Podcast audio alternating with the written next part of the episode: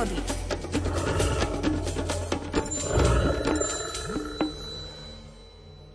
Hlucháne obdivuje prírodovedec Miroslav Saniga už od detstva a veľmi si želá, aby prastarý hluchání rod, ktorého osud sa začal písať už do Beľadovej, nikdy nevyhynul.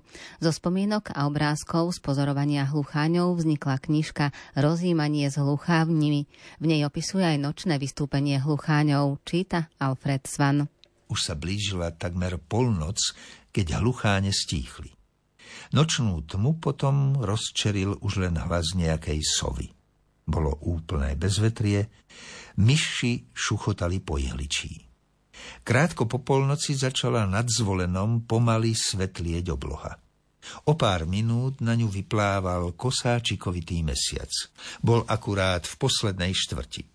Svojím pritlmeným svitom zalial aj tokanisko, kde spokojne podriemkávali tri hlucháne. Vtedy mi ako si začali klipkať oči. Ja som však chcel prebdieť tú noc na tokanisku, tak aby mi neunikla ani len sekundička a tak som sa, hoci horko ťažko, premohol. V chladnej noci sa mi minúty vliekli ako celé hodiny. V lese panovalo až podozrivé ticho. Len sem tam zapišťala nejaká myška, alebo sa do nočného šera ozval pôtik. Okolo druhej nad ránom som začul aj akýsi praskot z doliny. Pravdepodobne sa tam ponevieral nejaký maco, ktorý narobí v lese vždy veľa lomozu. Keď som o druhej premohol spánok, s ktorým som musel naozaj veľmi zápasiť, odrazu ma načisto prebral hrmot, s ktorým sa dostavil na svoj trón ešte jeden hluchání kohút. Na cestu mu svietil len mesiac a tak pri pristávacom manévri pravdepodobne pleskol krídlami o nejaké vetvy, ktoré v šere lesa nezbadal. Určite svojím hlučným pristátím zobudil, a ktože ho vie, či náhodou aj nevyľakal svojich príbuzných.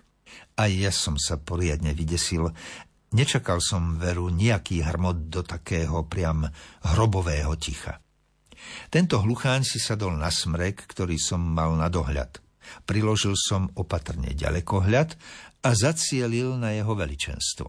V mesačnom svite som videl krásne jeho siluetu a keď sa troška pootočil, zasvietila mu i biela trojuholníková škvrna v krídle. Spočiatku tam sedel ako socha. Po chvíľke však začal byť akýsi nepokojný a neposedný. Prešľapoval z jednej nohy na druhú. Na ostatok sa upokojil, vstýčil zobák dohora a začal klipkať. Neroztváral chvost, ani nenadúval hrdlo, ba ani len brada mu pod zobákom neodstávala. Takto klipkal hodnú chvíľu. Postupne sa pridali k môjmu ranostajovi i ostatní, ktorí prebdeli celú noc na tokanisku so mnou. Postupne sa všetky štyri kohúty roztokali, ako v nejakom romantickom príbehu. Môj ranostaj už zaujal charakteristickú pózu s krkom zdvihnutým k mesiacu a roztiahnutým a kolmo vstýčeným chvostom. Prechádzal sa pritom po smrekovej vetve, ktorá sa pod ním načisto ohýbala. Mal som strach, že pod ním praskne. Napokon sa dostal až do takého roztúženia, že preletel na susedný smrek. Nepozhovel tam však dlho, a premiesnil sa na ďalší strom. Pri bezchybnom prednese svadobných hlucháních veršov som sa so slzami šťastia zadíval cez riedke koruny smrekov do nekonečného mora hviezd. Na severovýchode sa na mňa usmievalo súhvezdie Kasiopeje. Oproti, na západnej oblohe, dominovalo súhvezdie Veľkého voza a hneď pod ním súhvezdie Leva. I dlhokrká labuť smerovala na juh. Blízko nej, na juhovýchod, súhvezdie Líry so žiariacou vegou a Orol s najjasnejšou hviezdou Altair. Na juhozápadnom nebi ma očarilo súhvezdie Bíka s najjasnejším Arcturusom.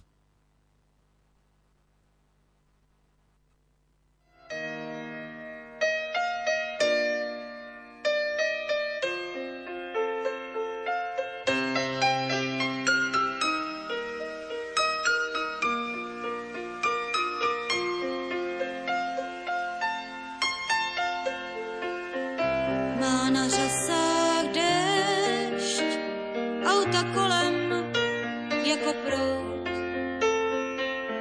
Sám se usmívá a já nevím, kam se hnout. Svět okolo nevnímá, slunce pod svou košilí necítí vždyť byl se mnou před chvílí.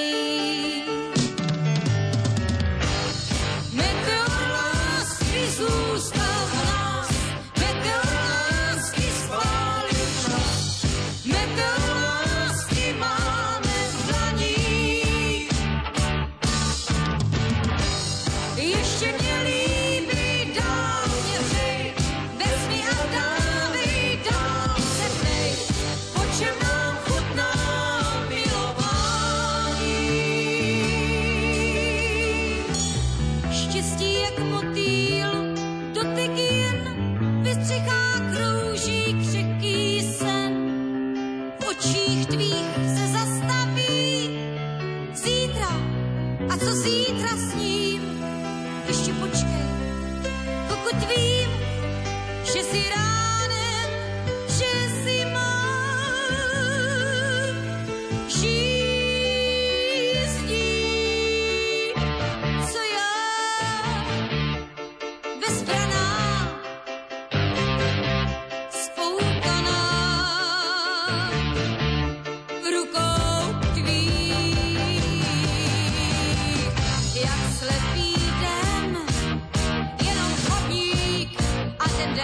podcast.